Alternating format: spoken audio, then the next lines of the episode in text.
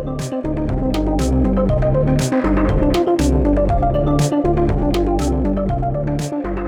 to the First Impressions Podcast, the official podcast of the Forum of Incident Response and Security Teams. Every month, Chris John Riley and myself, Martin McKeay, share informal conversations with security professionals from around the globe.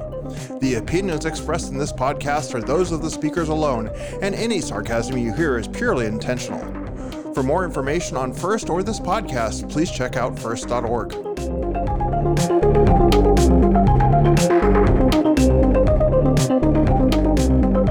Welcome to the podcast today. I'm running solo today as Martin's a little bit busy. So we're talking to Jaromir Horejsi, Senior Cyber Threat Researcher at Trend Micro Research. I hope I got the name kind of in the ballpark. Yeah, it's correct. It's good. Wow, wonderful. So That's off to a good start. So you're going to be presenting at the upcoming first conference in Montreal on abusing electron-based applications in targeted attacks. Tell us a little bit about what brought you to that kind of research and, and what you're going to be talking about at the conference. Yeah, so I'll talk a little bit about about my job and about my background. So I work as cyber threat researcher. So it means that I'm like every day or all the time I'm just looking for new interesting samples, new interesting threats. So for me, I just get uh, different samples. I just analyze them. I do reverse engineering, and if I see something very interesting, I publish blog posts. In the end of the last year, I was co-author of three different blog posts. Even though these blog posts have or had were completely like different. They were like by or they were caused by or the, the attacks were caused by the different groups. They had one thing in common, and this thing was they have been abusing electron-based applications. So for me, it was quite interesting topic because for me as a reverse engineer, like analyzing these uh, electron-based applications was something different, which I haven't done before. So for me, it was quite interesting. I would say the findings were quite interesting. So I decided to make the presentation for upcoming first conference.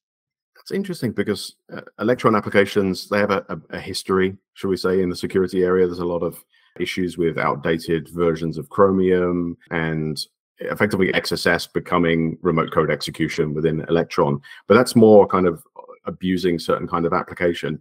Is that what you're seeing here in in these you know, Trojanized versions, or are you just seeing people taking existing Electron apps and then you know tweaking them to do malicious uh, things? I, have seen both, and in my presentation, I'll talk about both things. So I'll be talking about like uh, three kind of like in, in the wild cases. In two of them, the threat actor somehow got the access to the publisher of the software and they just made some modifications of the software and they usually patch it and the software becomes trojanized. So the, when the software gets uh, gets installed by like, like the normal user base they don't know about it the victims don't know about it but in reality they download trojanized software which has the downloader or backdoor capabilities so these are this is the case or this is the this is what happened in two cases and in the third case it was the situation when when a victim was using the electron-based application as some kind of chat application. The threat actor sent them some payload. When the victim ran the payload, the exploit was run and the application was or the victim was um, was infected and then as a part of the infection then the application was trojanized so there are like two different kind of scenarios, and I'll be talking about both of them. Well, they both seem pretty bad. I mean, obviously the so the first ones you mentioned around the applications being trojanized at the the point of source is is yes. certainly uh, interesting. It's a, it's a good way of spreading your malware very widely because then technically anyone who has that version would then receive an update with the trojanized version. Is that effective? Yes, it's basically it's called like supply chain attacks. The, the scenario we are talking about, and it's, I would say, the most dangerous because in many cases, the user of some application which gets Trojanized, they don't expect any malware inside. They think that they download it from the original developer, from the original source. And it means that, um, uh, that when this application gets Trojanized, it's very easy or very, very easy to kind of infect the victims because it doesn't, it usually doesn't need any other input from the, the victim, like download some email or execute some suspicious file which arrived by email. in many cases, you have already an application which is installed, then you update it because the software developers usually do some updates. So just update it and get infected. We've seen that used in a, a number of areas, SolarWinds attacks, things like that, which are very supply chain based. It's interesting to see it on Electron applications, but I guess you know, this kind of attack is usable across all different types of uh, applications. I, I mean, any application can get or can can become like victim of this supply chain attack. So it doesn't matter if it is Electron based application or any other. And for these kind of issues, I guess as an end user, it's very hard to protect yourself, right? Effectively, it's just an update coming from the original vendor. If you go back and try and validate that it comes from the vendor, it's going to look legit because it does come from the original vendor.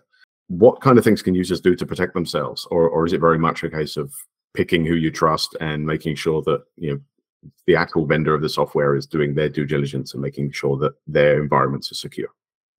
Difficult to say like how, how to protect from this because you know even i or you could, could get infected by this type of attack.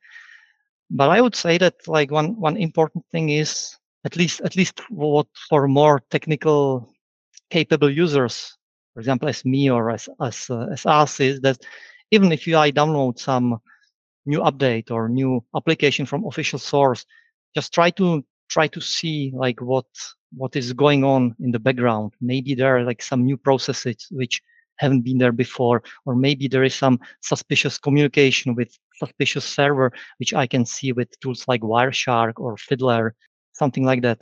It's becoming increasingly harder for, for users to make sure they're secure, right? Effectively, you have to become a cybersecurity expert to make sure your applications are only doing what they're meant to do. And then yes. even then it's it's a it's a lot of work. So switching to kind of how you've seen these threat actors abusing this, have you just seen it used as a, a deployment mechanism for the next next layer of malware, or are they adjusting the Electron apps to do malicious things by themselves? Uh, usually, the Electron application contains only small piece of code, which is usually downloader or simple backdoor.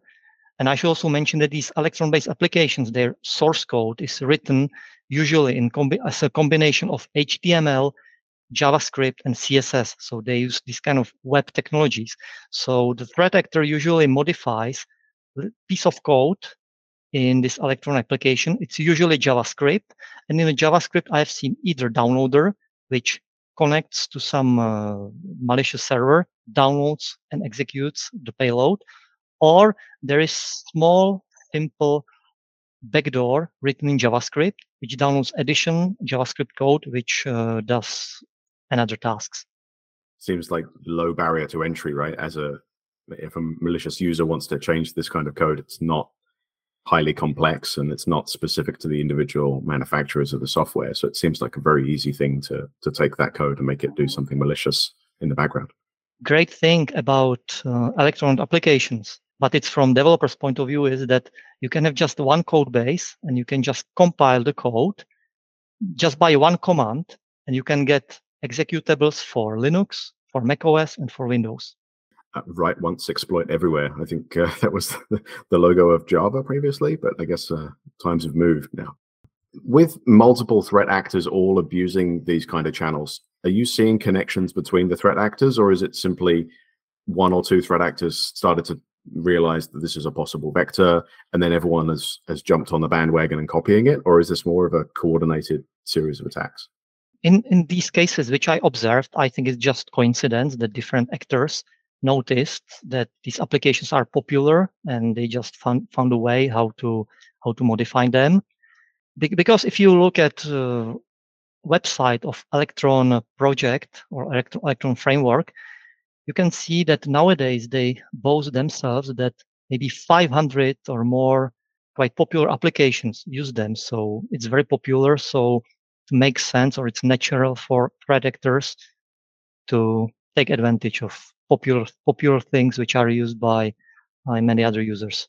So if, if people are interested in more of your research, I know you mentioned you've written several blog posts on this. Yes. Where can where can they head to find out more information about uh, these kind of issues? So if you are interested spe- specifically about these blog posts, you can just Google and search for my name uh, with uh, Trend uh, blog post, Trend blog, and you can find a link. Great. And if people are interested, you're going to be presenting at the, the first conference in Montreal at the beginning of June. Um, yes. And uh, hopefully we can continue the conversation there. It sounds like a like an interesting discovery and uh, worth digging into. Yeah, definitely. That's like one reasons why go to conferences to share my research. So if listeners go there too and want to meet with me and talk, then I'm ready to answer their questions. Thank you very much for, for joining us on the podcast. Really appreciate it and uh, look forward to seeing you in Montreal. Okay, thank you for the invitation.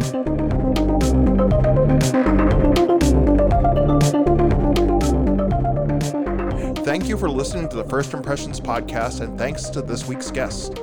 You can find Chris John Riley on Twitter at Chris John Riley, all one word. You can find me, Martin McKeay, on Twitter at MCKEAY. And you can find the First organization at first.org, F I R S T D O T O R G. You can also find more information about First and the First Impressions podcast at first.org. Thanks again for listening.